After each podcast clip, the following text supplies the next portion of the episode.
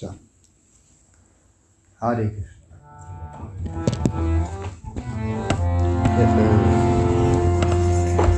Krishna. Jayo Radha Madhava Kunda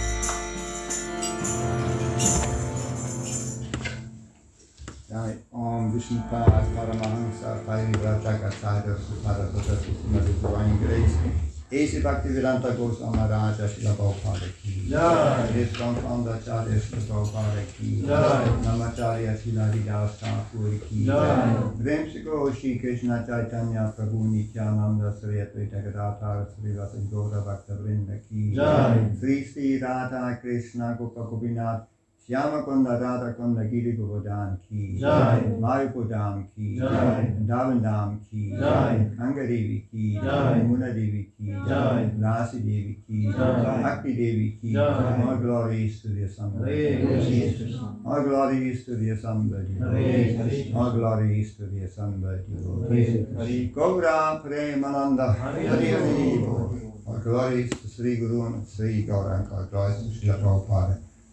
Jai. So, Hare Krishna. Ich spreche auf Deutsch, ja? Die Mehrheit spricht Deutsch. So. Hare. So, willkommen zu unserem heutigen Sonntagsfest. Wir feiern den Erscheinungstag von Srimati Radharani nach. Und äh, das erklärt auch zum Teil äh, den großen, äh, die große Versammlung all der Gottheiten auf unserem Altar. Es ist nicht immer so vollgestellt, unser Altar. Wir haben hier vorne links gleich oder vorne rechts von euch aus gesehen Shishi, Radha und Krishna, den, kleinen Altar. Dann haben wir dahinter auch Jagannath, Baladev und Subhadra, also dieser kleine Altar mit Shishi, Radha, Krishna wurde besonders aufgestellt, weil heute der Erscheinungstag von Radharani ist. Also Radharani, diese äh, äh, junge Dame an der Seite von Krishna von aus, uns aus rechts gesehen. Und später werden wir auch ein Abhishek veranstalten oder eine Badezeremonie äh, für Srimati Radharani. So, äh, Jagannath, Baladev und Subhadra, ganz rechts sind deshalb da, weil wir am kommenden Samstag das 11. Hamburger Ratha Yatra Fest, den Wagenumzug durch die Hamburger Innenstadt abhalten werden. Und äh, sonst seht ihr links, also Chaitanya, in drei verschiedenen Altären hier. Und dann ganz vorne äh, zur, feierlich, zur Feier des Tages von Bhadra Purnima, das ist also morgen, der 20. September, ähm, seht ihr das komplette Srimad Bhagavatam auf einem goldenfarbenen Thron und das wird morgen verschenkt. Also ja, ein, wie viele Sets werden verschenkt hier? Also bis jetzt 19. 19, das ist, jetzt, letztes Jahr haben wir 18. Ja, irgendwie sowas. ja. Ja, 18, also morgen, welche Uhrzeit ist das denn? Also um 18 Uhr können wir anfangen. Also 19 Uhr so den den Dreh. Morgen Abend 19 Uhr Ja. werden Srimad Bhagavatam Sets verschenkt, und zwar 19 Stück ähm, an ausgewählte Empfänger. So deshalb haben wir schon mal diesen Altar auch aufgebaut. So Radhastami oder der Erscheinungstag von äh, Srimati Radharani, ähm, der, der ist 15 Tage nach Janmastami. Und fand statt, also letzte Woche, wir haben jetzt, äh, war Swadasi war gestern, wir haben heute Trachodasi, also den 13. Tag nach äh, Neumond und Radharani ist erschienen am 8. Tag nach Neumond, also in der Zeit des zunehmenden Mondes, äh, in der wir uns jetzt noch befinden. Astami heißt der achte Tag, in diesem Fall nach Neumond, in der Zeit des zunehmenden Mondes. Und Krishna war erschienen zu Janmastami, ebenfalls Astami, der achte Tag des abnehmenden Mondes, also nach Vollmond. Ähm, beide also erschienen an dem Tag Astami, dem achten Tag, aber achten Titi. Und Srimati Radharani ist 15 Tage jünger als Krishna. So, ähm, da wir immer unsere Sonntagsklassen mit der einem Bhagavad Gita Vers beginnen, habe auch ich diesmal ein Bhagavad Gita Vers herausgesucht, und zwar 1878. Den lese ich als Einleitungsvers über diese Vorlesung über Radha Shrimati Radharanis Erscheinen. Yatra Yogeshwara Krishno Yatra Parto Ranurkara Tatra Shrir Vijayo Bhutir Druvanitir Matir Mamam Übersetzung von His Divine Grace A.C. Bhaktivedanta Swami Srila Prabhupada. Überall dort, wo Krishna, der Meister aller Mystiker, und Arjuna, der größte Bogenschütze, anwesend sind, werden gewiss auch Reichtum, Sieg, außergewöhnliche Macht und Moral zu finden sein. Das ist meine Ansicht. So, ähm, wo in diesem Vers ist Srimati Radharani präsent? Wir haben hier das Wort Shri. Shri heißt Reichtum. Oder auch die Glücksgöttin. Wir haben eben dieses äh, Lied gesungen, äh, Jai Radha Madhava. Da haben wir also einmal Radharani oder Radha, dann haben wir Madhava. Madhava ist Krishna als Gatte der Glücksgöttin, auch Shri genannt. Also die Glücksgöttin ist eine Erweiterung von Srimati Radharani. Srimati Radharani ist die ursprüngliche Glücksgöttin. der Oberhaupt all der weiblichen Gottheiten im, äh, also außerhalb der materiellen Welt, ganz all die Glücksgöttinnen, also einmal all die Gopis in Vrindavan sind Erweiterungen von Srimati Radharani und auch die, all die Lakshmis auf den Vaikuntha-Planeten sind ebenfalls Erweiterungen von äh, Srimati Radharani, so auch ähm, Mahalakshmi, die Gefährtin von Mahavishnu, ist Erweiterung von Srimati Radharani und Mahalakshmi manifestiert sich in dieser materiellen Welt als Durga Devi oder Parvati, die Gemahlin von Shiva.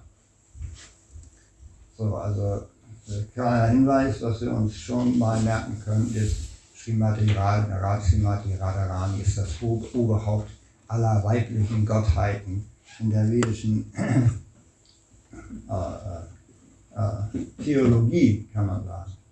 Und steht wie, wie eben die Glücksgöttin auch für Reichtum, Macht, Sieg und Moral, also wie in der Bhagavad Gita. Das ist eigentlich Lakshmi Devi, die Erweiterung ist von Srimati Radharani. So, da haben wir jetzt, also ich erwähnt, dieses Lied sei Radha Madhava Kunjabi Hari. Also Krishna, der bekannt ist als der Gefährte von Radharani und der Ehemann von äh, Lakshmi Devi, Madhava, der äh, vergnügt sich in den äh, äh Gebüschen, in den Hainen von Vrindavan.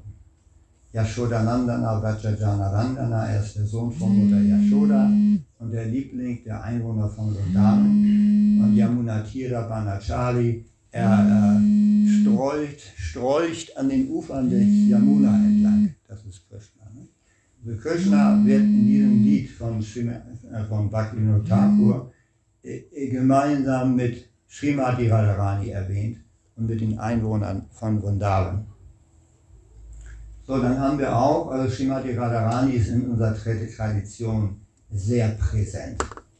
Uh, Jayam Vishnupapara, Shishi Lied, da ist Shishi Radha Krishna Gopa Govinath Shama Kunda Radha Kunda Gita Govardhan Ki Jai Shishi Radha Krishna. Radha Krishna.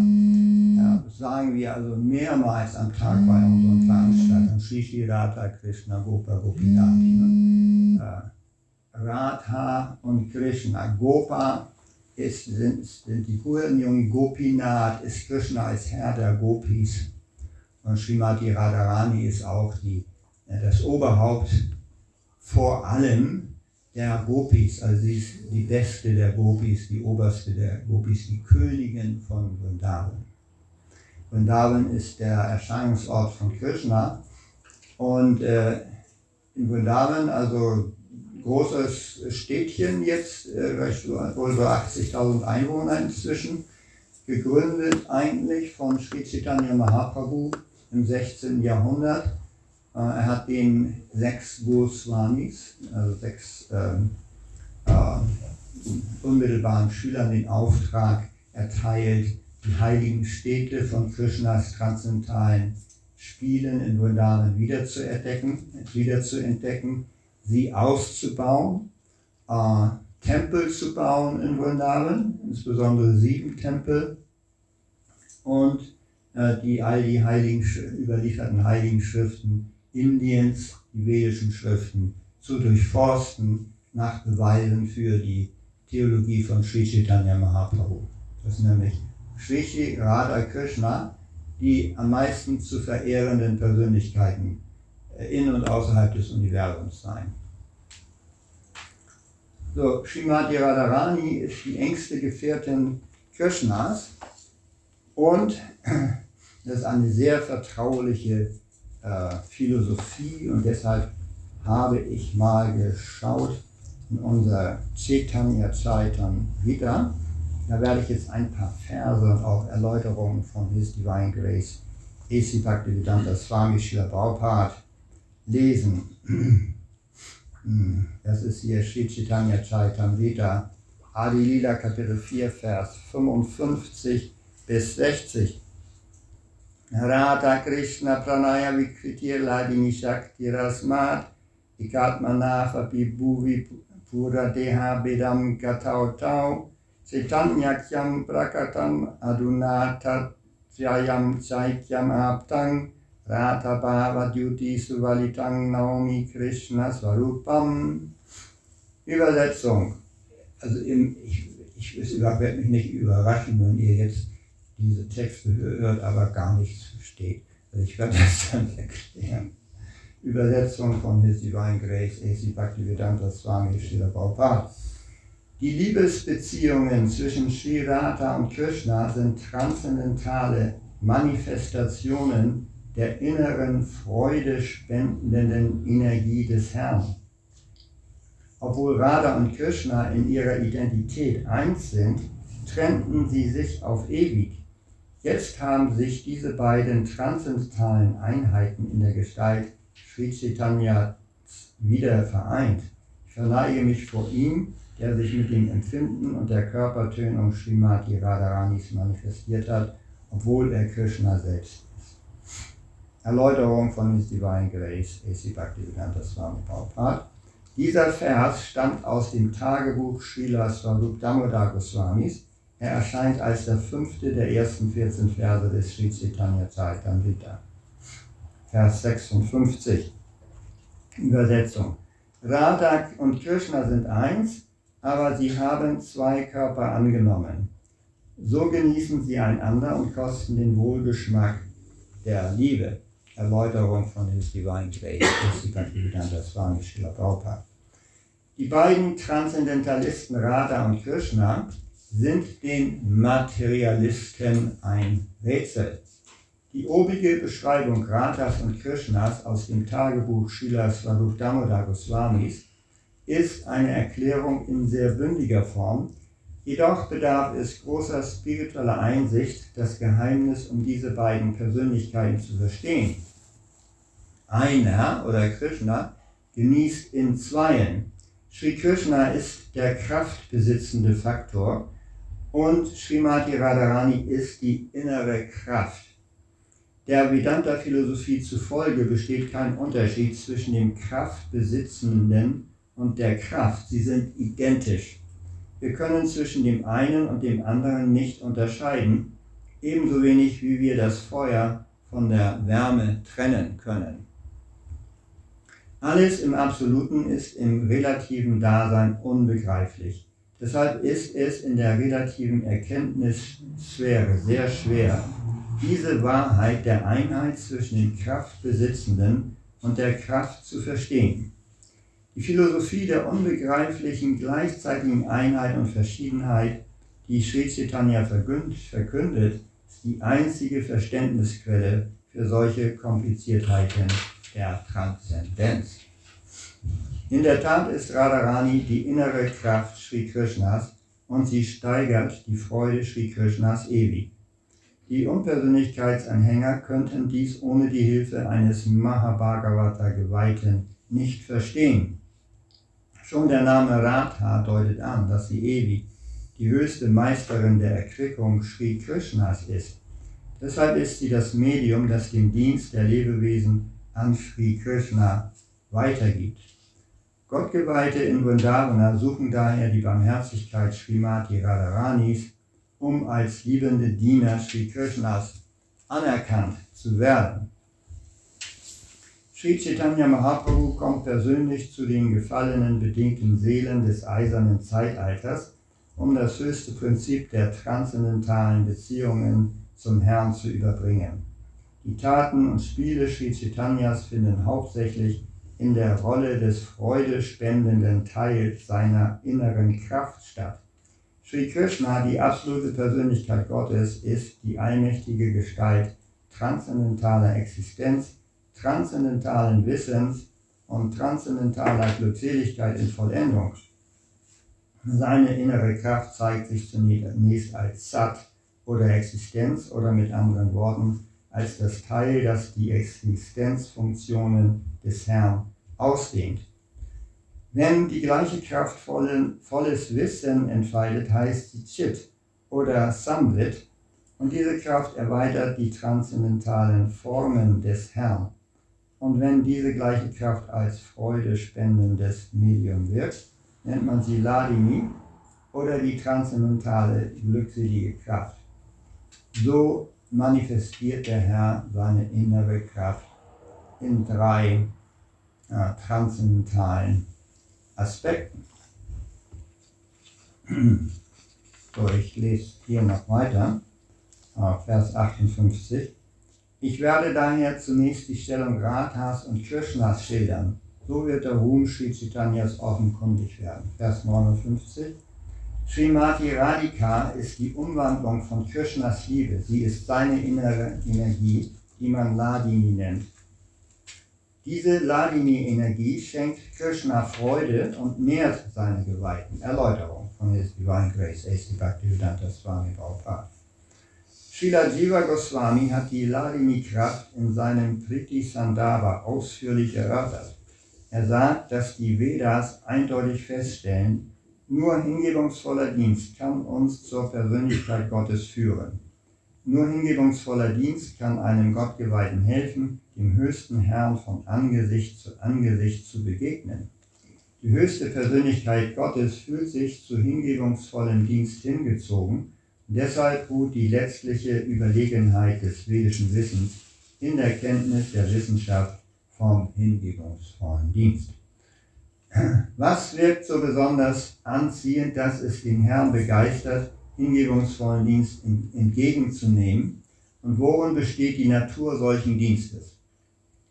Die vedischen Schriften lassen uns wissen, dass die höchste Persönlichkeit Gottes die absolute Wahrheit in sich selbst Zufriedenheit ist und dass Maya, Unwissenheit, den Herrn niemals auch nur im geringsten beeinflussen kann.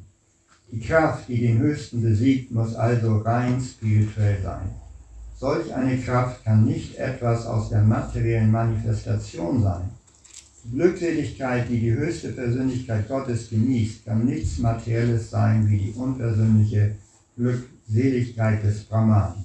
Hingebungsvoller Dienst ist ein Austausch zwischen zwei Personen und deshalb kann er nicht einfach im Innern des eigenen Selbst liegen. Folglich kann man die Glückseligkeit der Selbsterkenntnis Brahmananda nicht mit hingebungsvollem Dienst gleichsetzen. Die höchste Persönlichkeit Gottes besitzt drei Arten von inneren Kräften, und zwar die Ladini oder Freudenkraft, die Sandini oder Existenzkraft sowie die Samvit oder Erkenntniskraft. Im Vishnu Purana 1.1269 wird der Herr wie folgt angesprochen. O Herr, du bist der Erhalter allen Seins. Die drei Attribute Ladini, Sandini und Samvit existieren in dir als eine spirituelle Energie. Die materiellen Erscheinungsweisen dagegen, die Glück, Leid und die Mischungen aus diesen beiden Verursachen existieren nicht in dir, denn du besitzt keine materiellen Eigenschaften. Ladini ist die persönliche Manifestation der Glückseligkeit Krishnas, der höchsten Persönlichkeit Gottes, durch die er Freude genießt. Da die Freudenkraft immer im höchsten Herrn gegenwärtig ist, kann die Theorie der Unpersönlichkeitsphilosophen, der Herr erscheine in der materiellen Erscheinungsweise der Tugend, nicht anerkannt werden. Die Schlussfolgerung der Unpersönlichkeitsanhänger verstößt gegen die vedische Feststellung, dass der Herr eine transzendentale Freudenkraft besitzt. Wenn die Freudenkraft der höchsten Persönlichkeit Gottes durch ihre Gnade in der, in der Person eines Gottgeweihten sichtbar wird, nennt man die, diese Manifestation Liebe zu Gott. Gottes Liebe ist eine andere Bezeichnung für die Freudenkraft des Herrn. Deshalb ist der hingebungsvolle Dienst, volle Dienst, den der Herr mit seinem Geweihten austauscht, eine Entfaltung der transzendentalen Freudenkraft des Herrn. Kraft Krishnas, der höchsten Persönlichkeit Gottes, die ihn stets mit transzendentaler Glückseligkeit bereichert, ist nicht materiell. Aber die Shankariten, die Anhänger Shankarcharyas denken, so weil sie nicht wissen, dass der höchste Herr mit seiner Freudenkraft identisch ist. Solch unwissende Menschen können den Unterschied zwischen unpersönlicher spiritueller Seligkeit und der Mannigfaltigkeit der spirituellen Freudenkraft nicht verstehen. Die Ladini-Kraft schenkt dem Herrn alle transzendentale Freude. Der Herr verleiht solche Kraft seinem reinen Gott geweihten. So, da wollte ich jetzt mal, bis hier wollte ich jetzt noch einmal lesen. Da hat Spieler Baupart schon mal das Wesentliche über Srimati Radharani äh, zusammengefasst. Und äh, ich kann mir sehr gut vorstellen, dass wenig davon nur verstanden wurde. Aber ich fange jetzt mal an von hinten, von dem, was Schiller Braupaar zuletzt sagte. Und zwar die Freude, die ein, äh, wenn die, die ein Gottgeweihter empfängt im Dienst des Herrn, das ist eine Manifestation dieser inneren Kraft, der Srimati Radharani vorsteht. Also ähm, hingebungsvoller Dienst zu Krishna ist eine freudvolle Angelegenheit. Man kann das erkennen an äh, den Personen, die sich also diesem hingebungsvollen Dienst zu Krishna zugewandt haben.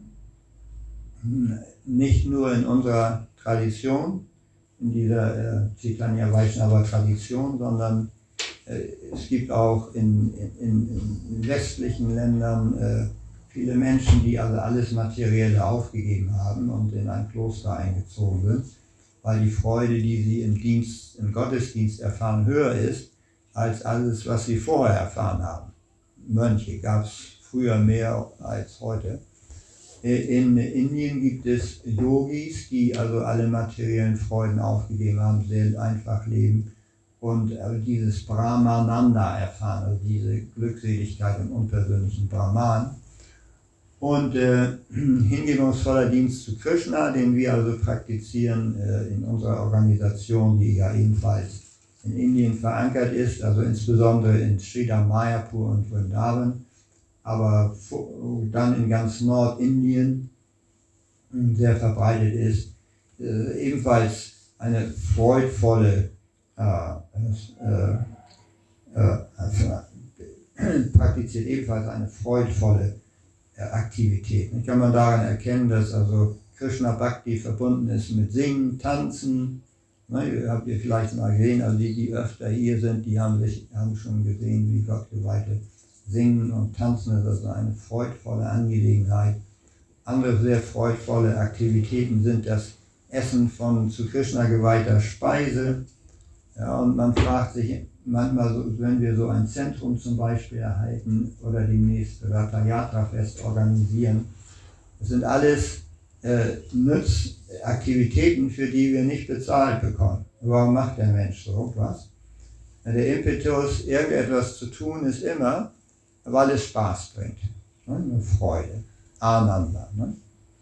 Ah, so Gottgemeinde machen das, weil sie eine große Freude im Dienst zu Krishna und im Ausrichten all dieser Aktivitäten äh, empfinden. Gegenüber Ananda gibt es Nir Ananda. Nir Ananda ist verwandt mit Ananda, aber es ist also diese Freude, die wir in der materiellen Welt erleben. Aber es lässt sich sehr gut vergleichen. Warum geht ein Mensch äh, arbeiten oft viele Stunden? Ja, weil er, er ihm schwebt vor, dass wenn er viel arbeitet und bestimmte Ergebnisse erzielt, äh, sagen wir nun äh, in Form von Bezahlung oder Geld, Gewinnen oder Ruhm, dass er dann äh, glücklich wird. Ne? Äh, so, das äh, ist sicherlich, wenn man da, sagen wir mal, eine ganze Woche hart, hart gearbeitet hat, dann kommt der Freitag, dann freuen sich alle auf das Wochenende und äh, am Freitagabend geht es schon los, da sind die Leute dann länger unterwegs, sieht man auf der, in der Hamburger U-Bahn, ne? und es ist Feierlaune. Ach, Feierabend, Freitagabend, ne? da wird auf die Pauke gehauen. Und der, der Samstag, da ruht man sich dann aus. Sonntags kann man schon wieder Ausflüge mit der Familie machen, ne? zum Beispiel. Ne? Und da kann man sehen, dass, also, wenn wir dieses Wochenende nicht hätten, äh, wo die Leute eben die, Resultate ihrer Arbeit genießen können, dann würde wahrscheinlich niemand arbeiten.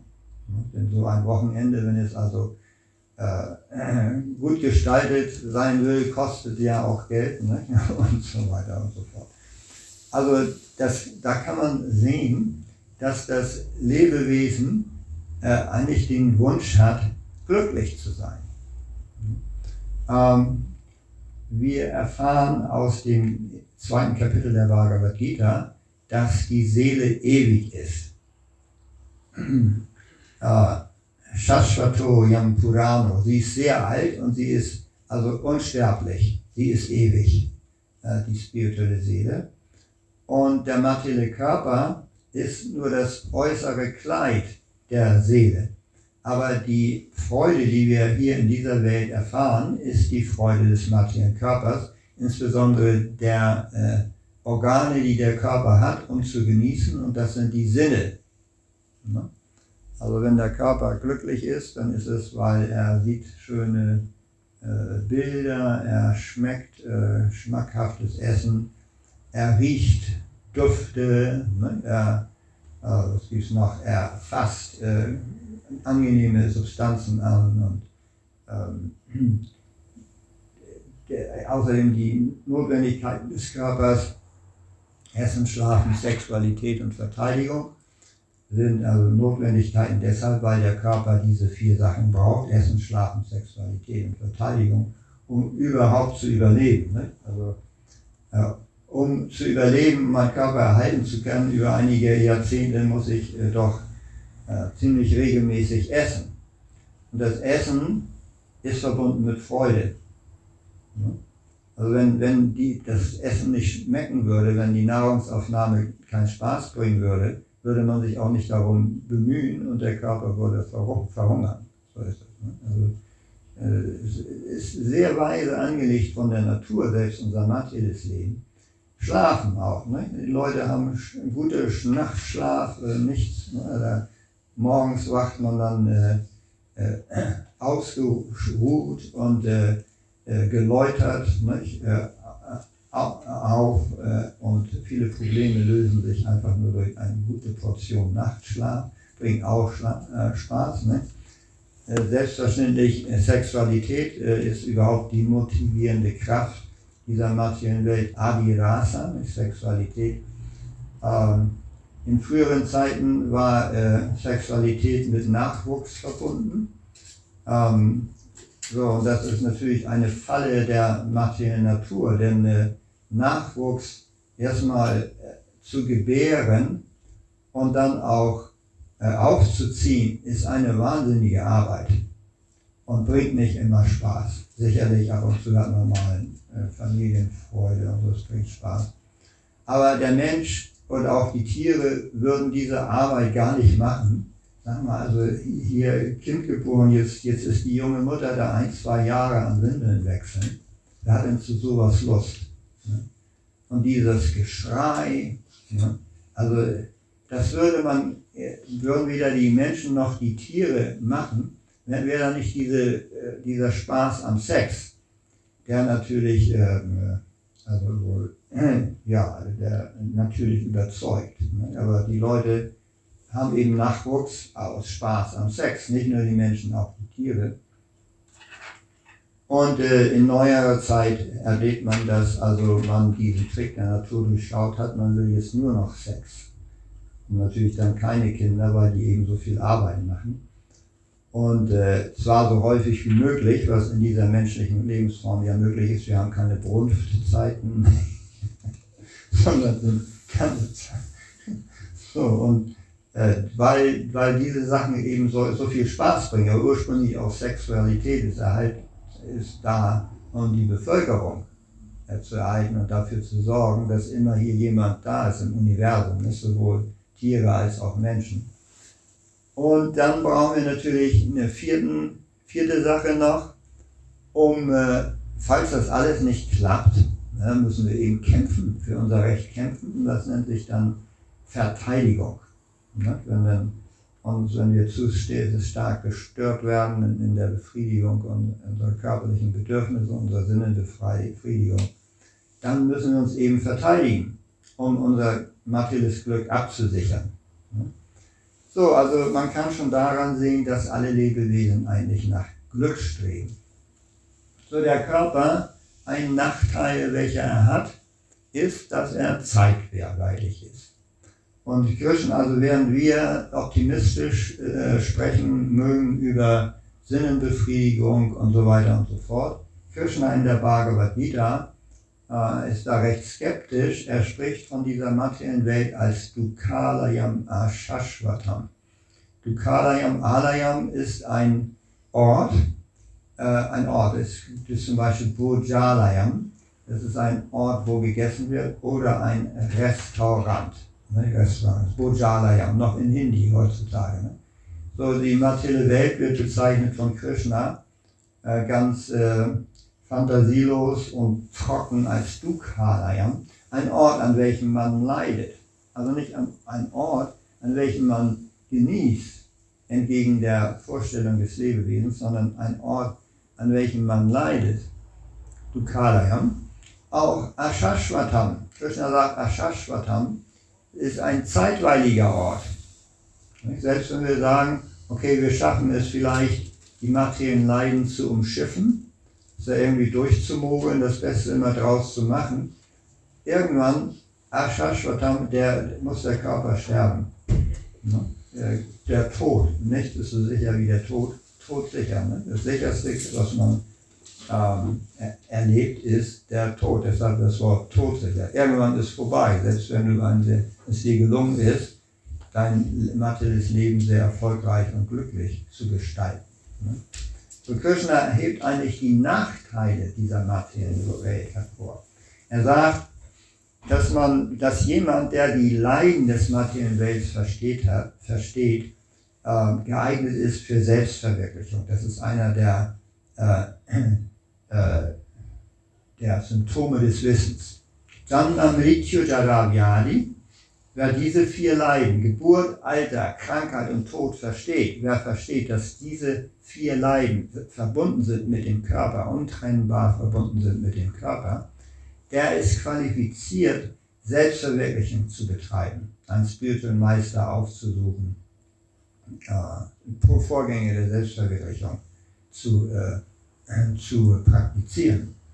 Also man muss eine gewisse Skepsis haben so diese Skepsis oder auch die, diese äh, Fähigkeit und die Gesetze des Lebens zu analysieren und auch zu durchschauen, hat nur der Mensch. Die Tiere haben diese, diese Fähigkeit nicht. Die Tiere sind getrieben von ihren Instinkten, sie sind überwältigt von den Notwendigkeiten für Essen, Schlafen, Sexualität und Verteidigung. Mehr können sie nicht bewältigen in ihrem meist auch sehr kurzen Leben.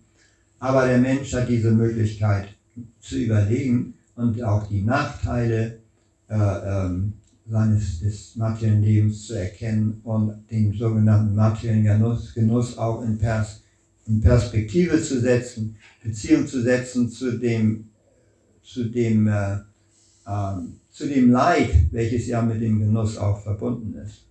Da fängt eigentlich das menschliche Leben an. So, wir waren aber bei der Freude, also schon im materiellen Leben können wir sehen, dass die, die materiell bedingten Lebewesen eigentlich immer versuchen, Leid zu vermeiden und Freude zu erlangen.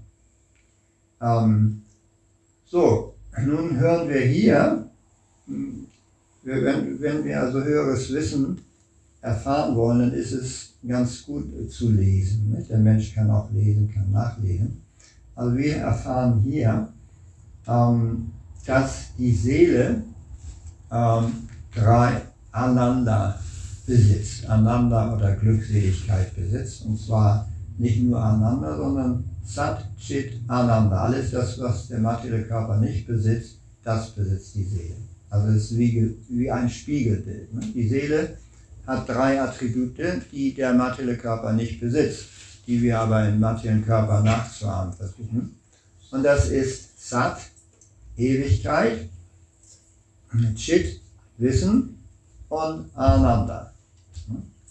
Die Seele ist nicht bedingt durch Geburt, Alter, Krankheit und Tod, nicht äh, unterworfen dem Wechsel von Freude und Leid.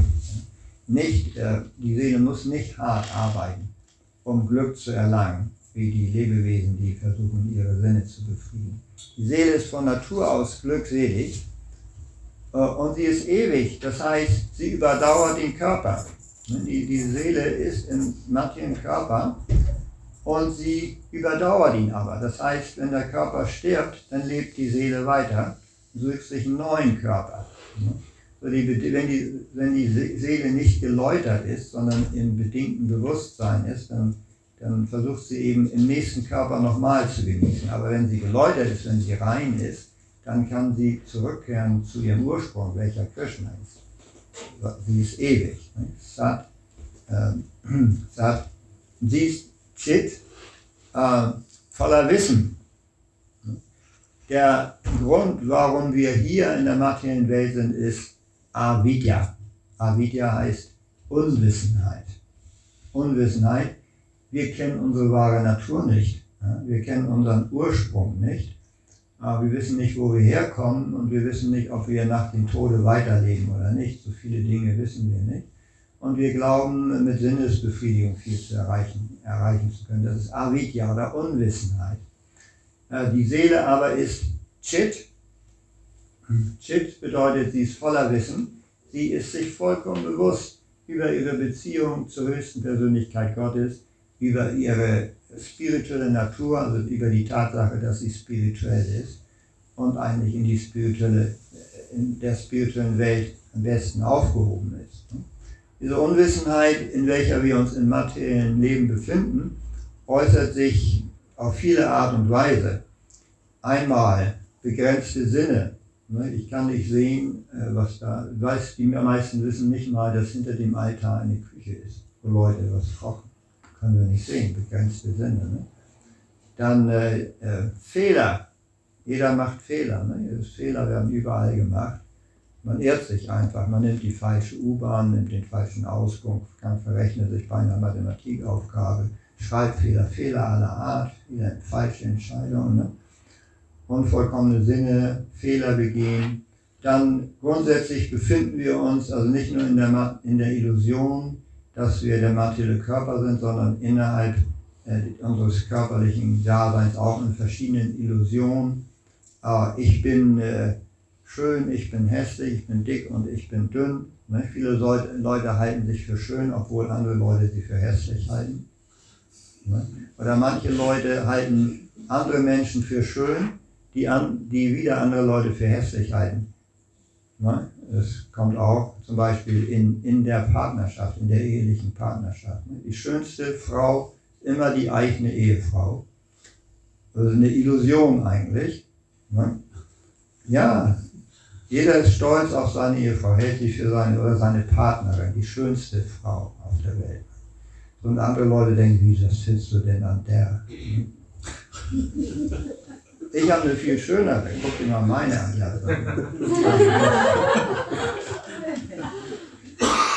Verschiedene für Arten von Illusion oder die Stadt, in welcher man, ja man geboren wird, hält man für die äh, schönste Stadt Hamburg, die schönste Stadt der Welt. Ne? bloß weil wir hier wohnen, arbeiten, unser Geld verdienen und unsere Sinne genießen. Dann halten wir Hamburg für die schönste Stadt der Welt zum Beispiel. Es sind verschiedene Illusionen, ne? Äh, die, die dazu mit zu tun haben, dass unser Körper durch bestimmte Persönlichkeiten, sagen wir mal, äh, äh, befriedigt wird oder wir in einem bestimmten Ort wohnen, wo wir eben unser Essen einkaufen alles hat zu tun mit dem Körper. Ne? Oder führt dann auch zu so Sachen wie Nationalismus, Deutschland. Ne? Deutschland über alles. Ne? Ausländer raus. Ja, warum? Ich bin, mein Körper ist in Deutschland geboren. So einfach sind diese Martin-Illusionen. Dann auch das vierte äh, ist äh, die Neigung zu betrügen. Neigung zu betrügen, Hyperlipsa, bedeutet, jemand äh, be, äh, betrügt, äh, weil er erklärt Dinge, von denen er keine Ahnung hat. In der Wissenschaft wird uns so viel vorgemacht, in der Presse, in den Medien, so viel betrogen. Ne? Äh, auch, auch so richtig kriminelle Betrügerei findet auch statt. Ne? Aber Betrügerei bedeutet grundsätzlich so tun, als wisse man Bescheid, obwohl man eigentlich vollkommen in Unwissenheit ist.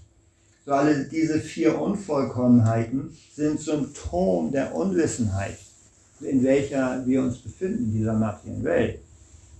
Und in der spirituellen Welt ist eben genau das Gegenteil. Ne?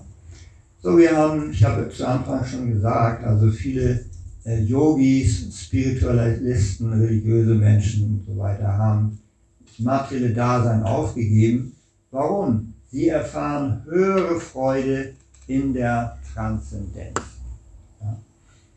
Und hier sagt Srila Prabhupada in seiner Erläuterung, dass diese Gottesliebe eine andere Bezeichnung für die Freudenkraft des Herrn ist. Also was ist Gottesliebe? Gottesliebe ist auch nur ist eine Spiegelung von dem, was wir hier in dieser Welt nennen. Die Frage ist, kann man es eigentlich Liebe nennen? Das ist wirklich die Frage. Ne? Ist Prema Liebe? Wir kennen Liebe, also Liebe zu, sagen wir mal, zu unserem Partner. Ne? nennt man Liebe. So, aber ist Prema oder Gottesliebe ist Bhava oder Prema. Bhava ist die Vorstufe zu reiner Gottesliebe und Prema ist reine Gottesliebe und wird ähm, ja, bezeichnet. Anya Vilasita Sunyam Jnana Kavalya äh, Anukulina Krishnanu Shilanam Bhakti Uttama. Also diese reine Gottesliebe wird definiert von Srila Rupa Goswami als äh, hm, wenn jemand also keine Anziehung hat zu irgendwelchen materiellen Dingen, sondern nur noch in positiver Weise Krishna dienen will, ähm, sodass es Krishna nützt, dann wird das reine Gottesliebe als reine Gottesliebe bezeichnet. Und mit dieser reinen Gottesliebe gehen bestimmte Gefühle einher, die am ehesten vergleichbar sind ähm, mit der, den Gefühlen, die Menschen gegenüber ihren materiellen Partnern haben. Deshalb spricht man von Liebe.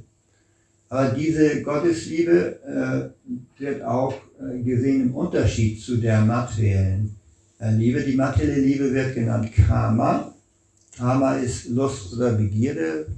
Äh, äh, Karma Sutra vielleicht mal gehört. Das ist natürlich sexuelle Lust und Begierde, die auch häufig in Verbindung mit Liebe gesehen wird.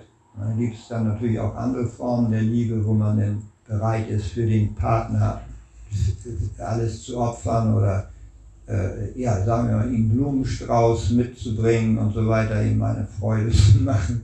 Ähm, das sind dann andere äh, Formen der Liebe, aber die Liebe für Krishna, das ist immer bedingungsloser Dienst. Anu Kujena Krishnanu Shilaram also bedingungsloser Dienst ohne Eigennutz. Das zeichnet diese äh, Liebe, Gott, reine Gottesliebe aus. Äh, die Art von Liebe, die noch am meisten, am, äh, am besten vergleichbar ist mit reiner Gott, Gottesliebe in dieser Welt, ist die Liebe der Mutter zu ihrem Kind. Ja? Es ist eine aufopfernde Liebe. Wir haben das beobachtet dass manche äh, Mütter bringen ja, es kommt ja selten vor, aber behinderte Kinder zur Welt. Ne? Das gibt es auch in unserem Kreis, leider geschieht das manchmal. Aber wie solche Mütter so aufopfernd handeln, selbst gegenüber einem behinderten Kind. Ne? Wir haben das in unserer Nachbarschaft auch. Da schiebt eine Mutter ihre behinderte Tochter, die ist inzwischen wohl 17, in einem Rollstuhl vor sich her und pflegt sie und äh, also ne? Und dann auch müssen Ausnahmefälle. Aber da ist diese uneigennützige Liebe zu beobachten, auch bei normalen Kindern, die äh, ja dann mit äh, Glück auch äh, gesund sind. Äh, selbst da, die, die Mutter opfert sich auf. Selbstlos, kann man sagen, fast selbstlos. Aber man sieht es, wenn man also einmal eine solche gute Mutter gehabt hat, und dann wird man erwachsen, dann sagt man, aha, die Mutter will jetzt, dass der Sohn Karriere macht und Geld verdient. Und äh, wenn das nicht passiert, dann ist, sind die Eltern, selbst die Mutter häufig sehr enttäuscht. Also man kann das dann sehen, dass diese selbst diese Liebe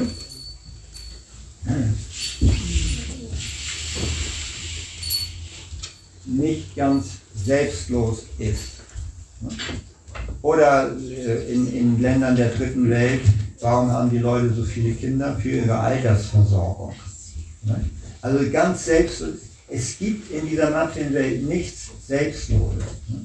Obwohl jemand dient in verschiedenen Kapazitäten, letztendlich hat er immer ein eigenes Motiv nach eigenem materiellen Vorteil. Das kennzeichnet das materielle Leben aus. Und diese Liebe zu Krishna, die ist eben wirklich selbstlos.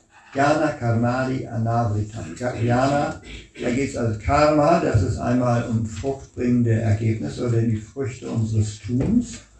Die spielen da keine Rolle. Anavritam, die sind also äh, ähm, ja, vernichtet, kann man sagen, oder null und nichtig, Anavritam. Die, die, man strebt nicht, man kommt, geht nicht zu einem Hare Krishna Gottesdienst, weil man hier also erwartet, dass man vielleicht äh, Geld geschenkt bekommt. Im Gegenteil, man tut eine Spende in den Spendenkasten. Oder dass man gesund wird oder so. Keine materiellen äh, Wünsche. Äh, auch Diana nicht, um hier äh, philosophisch die Dinge besser zu verstehen. Ja. Und das ist die höchste Form der Gottesliebe. Ähm, es gibt selbstverständlich in allen Weltreligionen auch verschiedene Abstufungen. Also dass die Leute zum Beispiel in manchen Weltreligionen, vielleicht auch hier in unserem Krishna-Tempel, und das funktioniert, habe ich mir sagen können, dass sie bitten, lieber Krishna, mach, dass mein äh, Vater wieder gesund wird. So, sowas kommt vor. Und Krishna kümmert sich darum, aber das, dass der Vater wieder gesund wird, da könnte man auch zum Arzt gehen. Äh, gibt es Leute, die sagen, es hat alles nichts geholfen, nun bete ich zu Gott. Ja, und diese Art von äh, Gottesliebe ist auch da, aber es muss nicht immer klappen. Also wir sind da auch vorsichtig, wenn wir Menschen empfehlen, bete doch zu Krishna, dass deine Situation wieder in Ordnung kommt. Weil wenn jetzt Krishna äh, nicht dafür sorgt, dass die Situation in Ordnung kommt, dann verlierst du vielleicht deinen Glauben. Also deshalb sind wir da sehr vorsichtig. Wir haben das, Schiller Baupart gibt das Beispiel, nach dem Zweiten Weltkrieg äh, gingen die Frauen zur Kirche und beteten, oh Gott, bring mir meinen Ehemann zurück. Ne? So, und äh, manchmal hat es geklappt, aber manchmal eben auch nicht. Und oft, denn, wenn Gott dann die Wünsche nicht erfüllt hat, haben wir gesagt, dann kann es Gott nicht geben. Denn Gott ist ja zu nichts anderem da, als meine Wünsche zu erfüllen. Das ist so eine Art Otto-Versand ne? für höhere Bedürfnisse. das ist diese äh, materialistische Form der Religion, die, äh, die sehr verbreitet ist. Also in welcher Weltreligion auch immer man sich anschauen mag. Also diese materialistische Motivation ist, ist sehr verbreitet. Die Leute gehen zum Tempel, zur Moschee oder auch zur Kirche um bestimmte, bestimmte materielle Wünsche erfüllt zu bekommen. Ne? In Indien äh, beten die Menschen zu Halbgöttern, im Katholizismus zu den Santos, ne, den Heiligen, und äh, äh, mit, richtig mit Hingabe. So, aber das ist nicht die höchste Form der äh, Gottesliebe. Srimad Bhagavatam ähm, er, erklärt über, warum diese, also jede Art von materiellen Genuss eigentlich nicht wirklich, uns wirklich voranbringt. Äh, Srimad Bhagavatam sagt, dass Yaivaheto Kayate Takovito Nalapyate Yatramatam Uparyate Nalapyate und so weiter und so fort. Krishna. Er sagt, also man, die, die, der, die, äh, man soll in dieser menschlichen Lebensform sich nur um das kümmern, um das bemühen, was man nicht in tierischen Lebensformen erlangen kann. Der Vers fährt fort, wenn jemand materielles Glück erfährt, äh, erfahren will, dahinter materiellen Glück her ist oder materielles Glück anstrebt, dann, äh, dann muss er wissen, dass dieses materielle Glück von alleine kommt. So wie wir ja auch materielles Leid erfahren, ohne uns darum zu bemühen. Zum Beispiel materielles Leid, wenn man Ischias, ich leide seit einer Woche, habe ich äh, Rückenschmerzen, weil ich habe irgendwie den Rücken verkühlt, war auch schon beim Arzt, ja, das, das kann man nichts machen, tun Sie eine Salbe drauf, Heizkissen und so. Das habe ich mir natürlich nicht gewünscht. Ich habe mir nicht gesagt, aber wann kriege ich jetzt mal eine richtig schöne Rückenverspannung? Äh, das sowas wünscht man sich nicht. Trotzdem ist es gekommen. Bhagavatam sagt, genauso wie Leid kommt, so kommt das Glück auch. Ne? So darum braucht man sich, sich nicht zu bemühen. Man soll sich nur das um das bemühen, Anstrengungen machen hier in dieser Materienwelt, äh, für Dinge, die in diesem gesamten Universum nicht erhältlich sind. Das ist wirkliche Weisheit. Und äh, da, dazu ist, da, dafür ist dann die, die Lösung, der Bhagavatam sagt auch, dass die materiellen Leiden eigentlich überflüssig sind. Wir brauchen nicht materiell zu leiden. Aber äh, die Anatapashamam Shakshat Bhakti Yogam Adokshate, das heißt, die materiellen Leiden des Lebewesens sind eigentlich überflüssig und können aufgehoben werden durch Bhakti Yoga zu Adokshaja oder Krishna. Ne? Aber die Menschheit weiß das nicht, so fährt dieser fort, Vers fort. Und deshalb hat der große Weise Vyasadev die, dieses Bhagavatam oder die vedischen Schriften aufgeschrieben, sodass wir lernen können, wie wir frei werden von materiellen Leiden. So diese Freiheit von materiellen Leiden ist nur dann möglich, wenn man, wie Bhagavad Gita sagt, auch Param Dristvani Vata Vishayayvine Vata Tenidahadasya Dehinam Rasovajam Rasopyasya Param Dristvani Vartate. Also wir, wir sind angezogen zu Sinnesobjekten äh, und äh, diese, wenn so, zwei, die, die, das ist ein niederer Geschmack ist damit verbunden. Ne? aber man ist in der Lage, diesen niederen Geschmack aufzugeben. Rasopyas ya raso, äh, raso, sarvajam rasopyas ya paramdrishtva nivartate. Wenn man ein Paramdrishtva oder einen höheren Geschmack erfährt. Da sind wir bei unserem ursprünglichen Thema. Dieser äh, höhere Geschmack ist Bhakti Ananda, Bhakti Ananda oder Rasa. Rasa. Bhagavad Gita sagt, äh, tatsächlich wörtlich Rasa Vajam Rasopyasya. So Rasa, dieser, diese Freude im hingebungsvollen Dienst. Und diese Freudenenergie, Bhakti Ananda oder Rasa, das ist Srimati Radharani. Der steht Srimati Radharani vor. Ja. Wir haben hier gelesen, dass Srimati Radharani die Freudenenergie Krishnas in Person ist. Krishna haben wir gelesen, oder Gott ist ursprünglich eins. Also sind wir uns einig, auch unsere vedischen Schriften, obwohl die vedischen Schriften ja äh, Hinduismus als polytheistisch beschrieben wird, äh, gibt es da viele äh, Stellen, wo es heißt, Gott ist eins. Eko Bahunam Yovidadati Karma.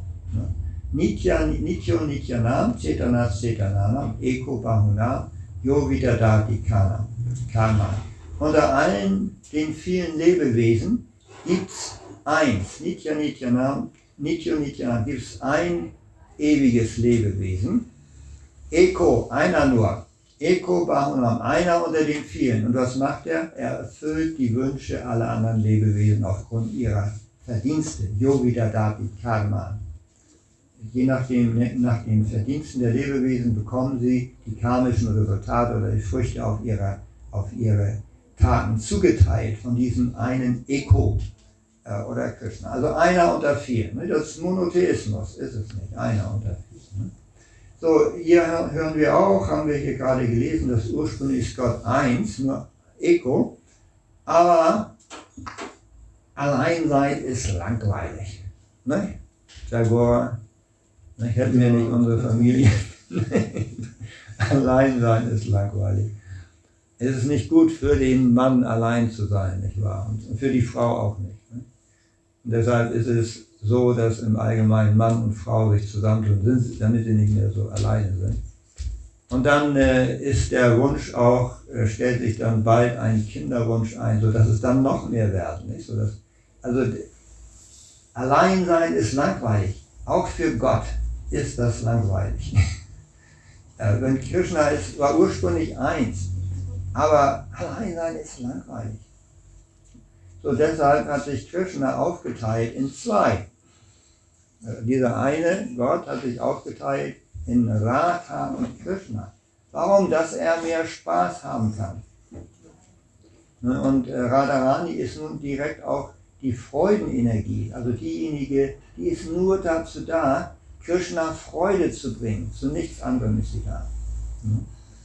Und da ist also diese Synergie zwischen Radha und Krishna. Dann haben wir, dann werden es plötzlich ganz viele, also nicht nur mehr, erstmal nicht nur mehr einer oder Gott, sondern zwei, Radha und Krishna. Aber jetzt geht das wirklich los. Krishna erweitert sich in die Kuhhirtenjungen, er erweitert sich in die Vishnu-Inkarnation. Ma Vishnu darunter. Dann kommt die Schöpfung der Materien. All die verschiedenen Lebewesen kommen aus der Verbindung von Radha und Krishna. Weil sobald Gott aktiviert ist durch diese Freudenenergie, beginnt er sich zu erweitern, erweitern, zu erweitern, zu erweitern. So viele Lebewesen gehen von ihm aus. Ne? Zuerst die höhere Energie. Schon in der Bhagavad Gita, äh, äh, da gibt es also die materielle Energie, dann gibt es die höhere Energie. Und das sind die Lebewesen, die Lebewesen, die spirituellen Lebewesen, die das, die das Universum durchdringen, die das materielle Universum äh, durchdringen. Und von diesen Lebewesen gibt es einmal die ewig bedingten Lebewesen, die hier eben in dieser materiellen Welt sind, und die ewig befreiten Lebewesen. In der spirituellen Welt ist auch eine Masse von Lebewesen. Ne? Alles ausgehend von der höchsten Persönlichkeit Gottes. Ne? Das sind die Freudenstrahlen der höchsten Persönlichkeit Gottes, all die Lebewesen. Das, was äh, als das unpersönliche Brahman oder das Licht bezeichnet wird, ist nichts anderes als eine Ansammlung von spirituellen Lebewesen. So wie der ganze Sonnenschein ist nichts anderes als eine Ansammlung von Sonnenstrahlen, von einzelnen Sonnenstrahlen. Und jeder Sonnenstrahl wieder besteht aus Partikelchen, die sich in Wellenbewegung, äh, die in Wellenbewegung schwingen. So, also durch diese Verbindung zwischen Radha und Krishna beginnt überhaupt alles. Und Radharani ist zunächst mal das Zentrum oder der Oberhaupt von Krishnas Freudenenergie. Da gibt es also die Kuhhirten Jungen mit Krishnas Freude, Freunde, die tun auch nichts anderes, sind Erweiterung von Balaram, tun eigentlich auch nichts anderes als Krishna zufriedenstellen.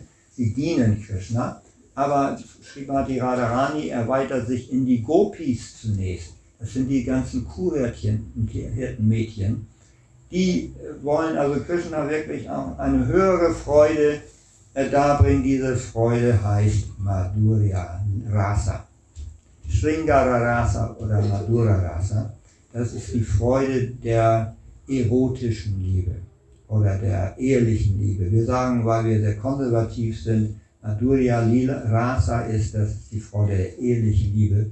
Sringara Rasa, das ist eigentlich die erotische Liebe. Ne? Die machen Krishna äh, Freude äh, in einer äh, intimen Liebesbeziehung, die sich also äußert auf die verschiedenste Art und Weise, ähm, wie wir es reflektiert auch in dieser materiellen Welt. Aber es ist eben vollkommen spirituell. Ne? Äh, da gibt es auch insbesondere den Rasa-Tanz, vielleicht mal gehört, Rasa-Tanz.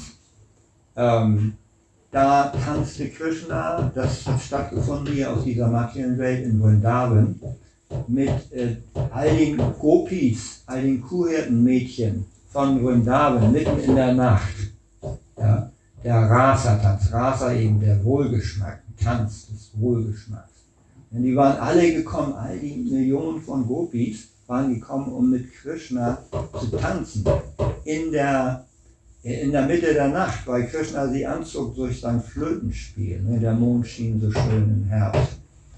Ähm, so, Krishna hat sich dann erweitert für jede Gopi. Jede einzelne Gruppe, Gopi meinte, Krishna tanzt nur mit ihr.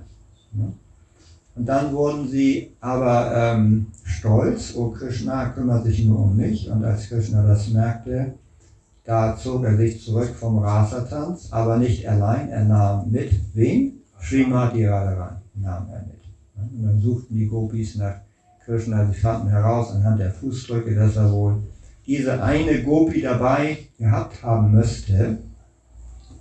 Und äh, das ist dieser Vers, äh, Bhagavatam, das ist 488, warte mal, den wollte ich noch kurz vortragen. Das ist der einzige Vers im Srimad Bhagavatam, der auf Srimati Radharani hinweist.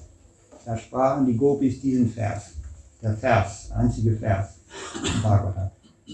Anayaradito nunang Bhagavan Harir Ishvaraha Yamno Vihaya Govinda Rito Yam Anayatraha Ohne Zweifel ist die Persönlichkeit Gottes von ihr verehrt worden.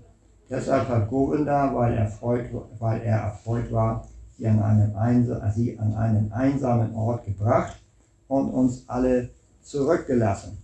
Da wird also gesprochen von Aradi, Araditaha, verehrt.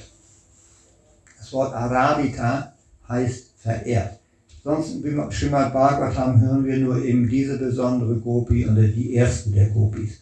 Aber in anderen vedischen Schriften, im Padma Purana und äh, Bhavishya Purana wird wirklich äh, dieser Name Radhika oder Radha erwähnt. Auch übrigens die Namen verschiedener Kuhhirtenjungen. Äh, und Kirtida, also Radharanis Mutter und Vrishabhanu, das wird alles erwähnt in Padma Purana, Gaga, Sanghita, und äh, Bhavishya Purana, also nicht im Srimad Bhagavatam selbst, erstaunlicherweise. Und der Grund wird erklärt, Shukadeva Goswami, der ähm, Sprecher des Srimad Bhagavatams, wollte nicht den Namen Radha aussprechen. Denn hätte er den Namen Radha ausgesprochen, wäre er sofort vor Ekstase ohnmächtig geworden und von seinem Sitz gefallen und hätte nicht weiter das Srimad Bhagavatam sprechen. So, aber in anderen Puranas ist äh, Gaga Samhita und anderen Schriften sind diese Namen durchaus erwähnt. Und unsere äh, Goswamis, die sechs Goswamis, haben dann diese all die vedischen Schriften ja durchforstet und dann äh, da noch weitere Einzelheiten äh, erklärt, wie genau es in der spirituellen Welt zugeht, was Radha und Krishna da genau machen. Ne? Das ist sehr, also sehr schön zu studieren, was die, die anderen Gopis machen, die Kuhhirtenjungen und all diese verschiedenen transzendentalen Spiele sind da weiter noch erläutert worden. So, also habe ich hier einen kleinen äh, Geschmack gegeben von Srimati Radharani, deren Erscheinungstag heute ist. Und äh, gibt es da jetzt Fragen, noch äh, Ergänzungen?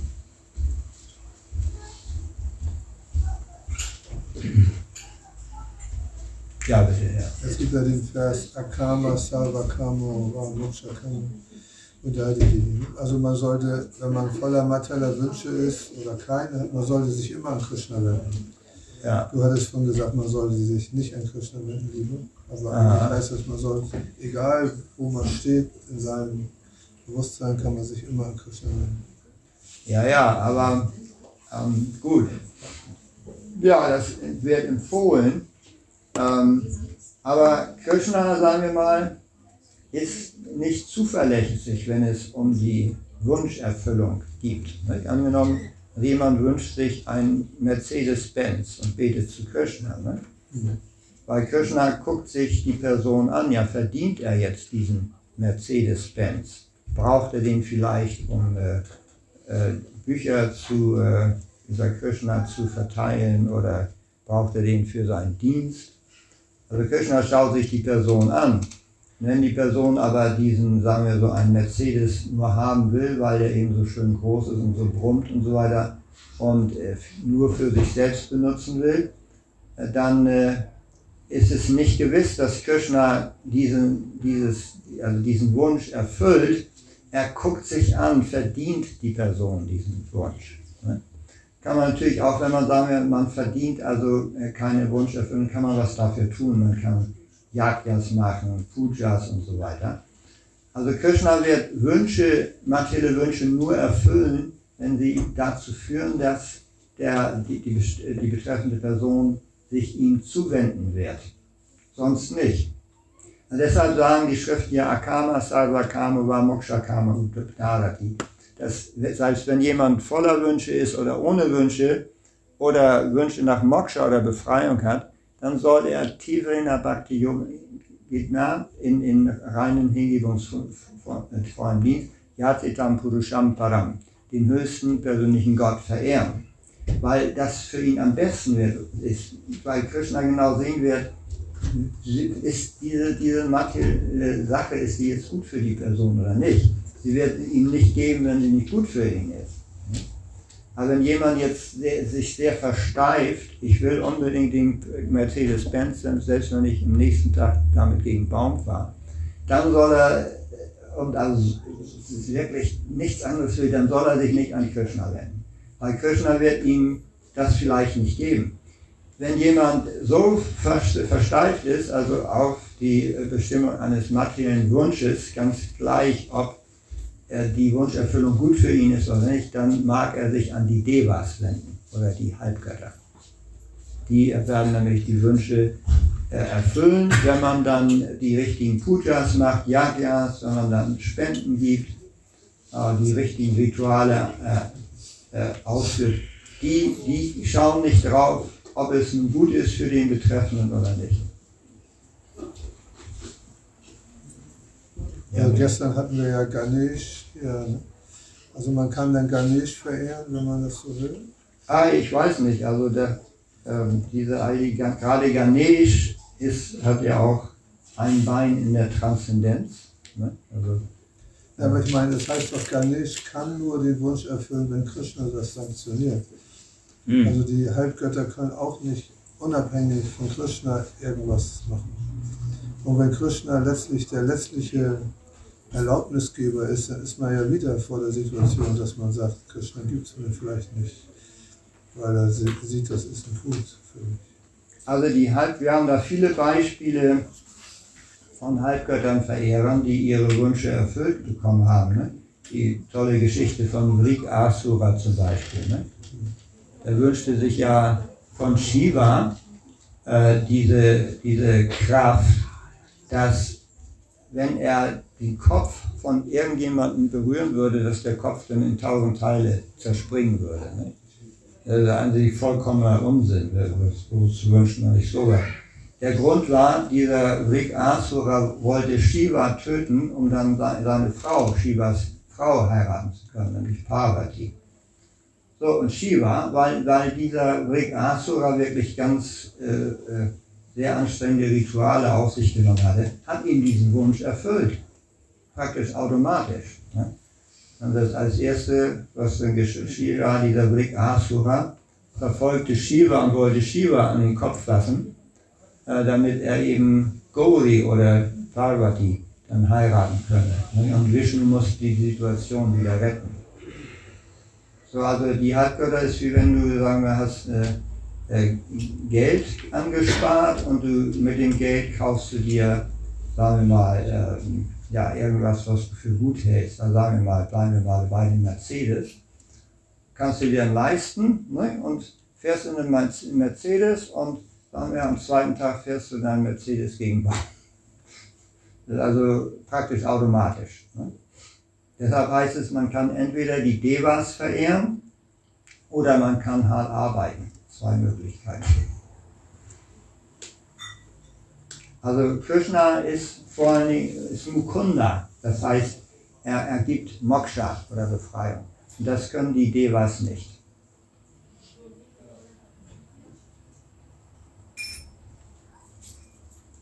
Tja, gibt es sonst noch Fragen?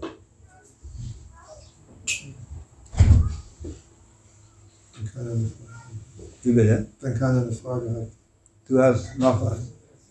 Genau, also es gibt ja eigentlich, wenn man so nachforscht, diese ganzen Details von Radha und Krishna gar nicht irgendwo anders in irgendwelchen Schriften, würde ich mal so jetzt behaupten wollen. Mhm. Und die sechs Goswamis haben ja das alles hervorgebracht. Wie haben die das denn gemacht? Ja, die haben, also es, es gibt ja, wie gesagt, in der Garga Sanhita werden mehr Namen, viel mehr Namen erwähnt als im Srimad Bhagavatam auch äh, Radikas, also Radharanis Name zum Beispiel, ne? oder in Bhavishya Purana, in, in Padma äh, Purana und anderen Schriften. Ne? Äh, und äh, ja, die haben eben die Informationen aus all diesen offenbarten Schriften zusammengesammelt. Aber es, es gibt ja diese eine Geschichte von, von äh, Bhaktivinoda Thakur, der war ja auch gerade jetzt erschienen, unser Bhaktivinoda Thakur. Mhm. Der hat dann so erklärt, wie Bima nach Navadvip gegangen ist und äh, gekämpft hat mit dem König von Navadvip und, und, diese, und so weiter. Und dann hat er so laut gekämpft, dass Krishna erschienen ist. Und diese mhm. Geschichte gibt es nirgendwo.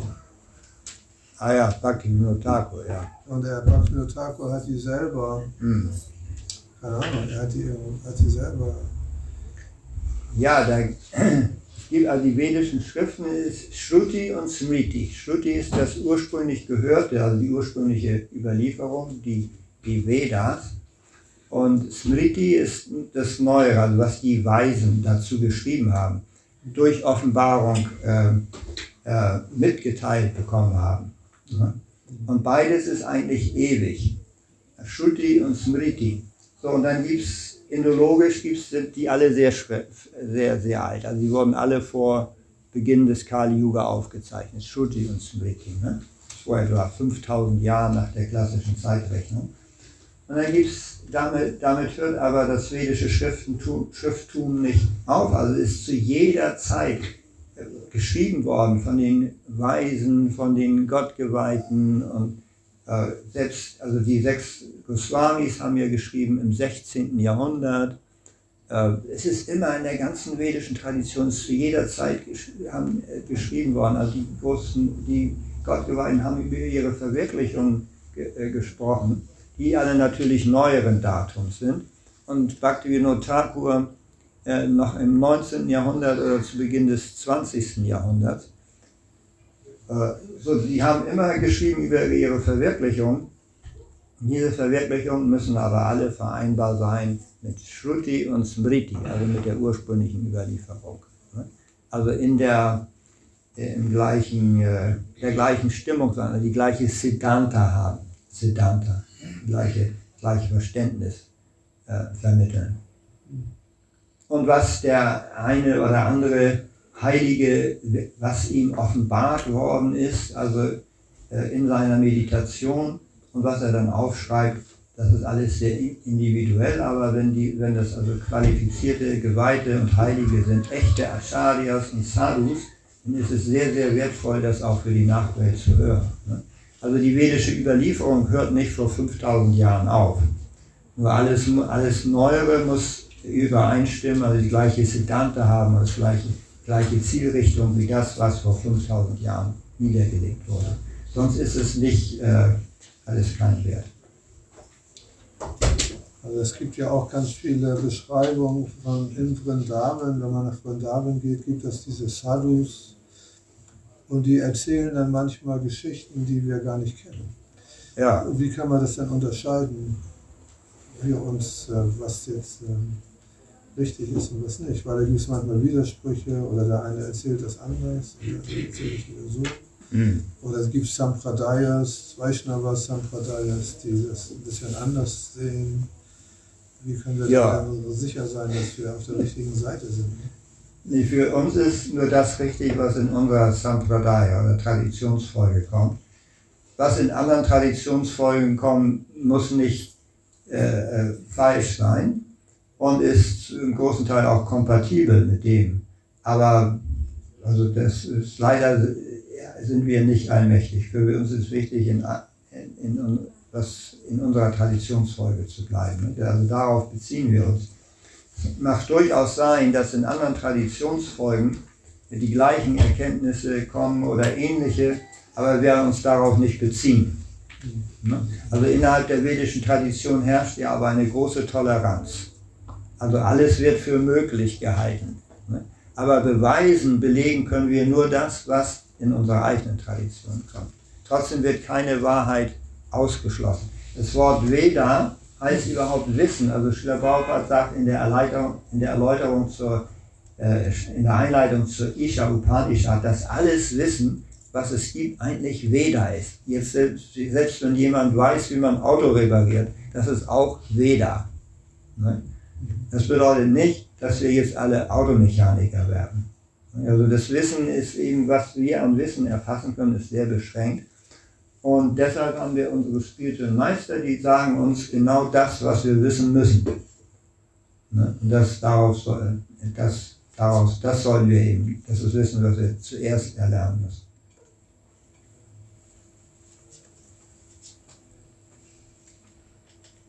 Ja, so jetzt was, noch eine Frage und dann, dann machen wir. Nee, ich wollte nicht, wollte Krishna war. Ah, okay. Radha Krishna. Okay, also vielleicht noch eine Frage, Nadeshda. Das ist Das war dann die jetzt letzte. äh, keine Frage, aber ich glaube, ich habe das vergessen. Ich wollte nur ergänzen, ähm, dass diese Befreiung, äh, Moksha, Hm. Dharma, äh, Artha, Karma und Moksha, Ja, die hingebungsvolle Dienst äh, bringt ja uns zu, zu befreien. Ja, das Interessante, was, was mich sehr, sehr inspiriert, dass Hingebungs, äh, wenn wir in hingebungsvollen Dienst sind, hm. da wir, wir, möchten wir nicht unbedingt befreien, wir möchten nur diese Freude teilen, dass es mehr hingebungsvolle Dienste kommen, dass mehr Devotes kommen auf der Welt. ja. Und das ist, äh, glaube ich, auch, ähm, ja, kommt von Radharani und von Krishna. Das Ja. sind ihre äh. Also Radharani möchte immer, dass immer mehr Devotees Krishna lieben. Okay, und jetzt hier die.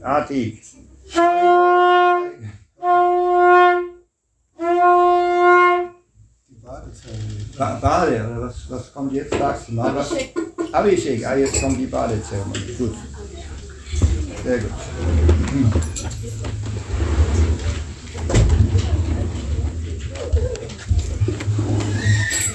アリゴーゴーア